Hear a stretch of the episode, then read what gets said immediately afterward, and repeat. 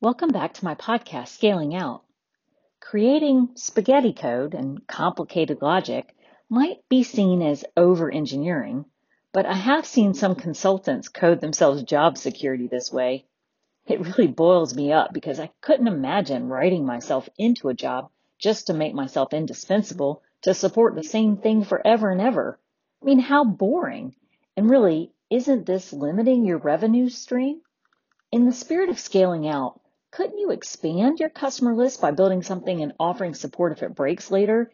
That way you can build the next cool thing for the next customer, sell them support, and do it again and again and again for more customers. Plus, if you're building something that rarely breaks, your support level isn't that bad. Scaling out then increases the revenue stream. So, hopefully that's your goal. How do you document your code in order to escape? There is a balancing act here.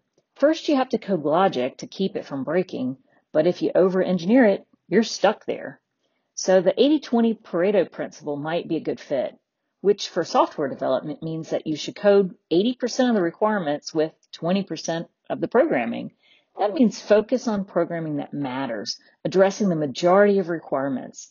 The complicated features that might not even be used should be placed at a lower priority than the minimum viable requirements just to make the solution work. And always document the programming well. This doesn't mean an inline comment within the code on what the next step is for, but comments on why the next step is even there.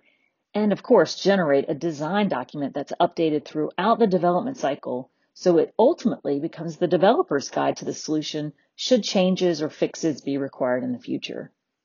Ultimately, you're programming a system to exit safely and orderly as you develop, plan, and execute for the exit ramp.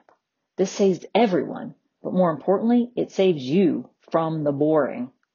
Thanks again for listening. Until next time, stay safe, everyone.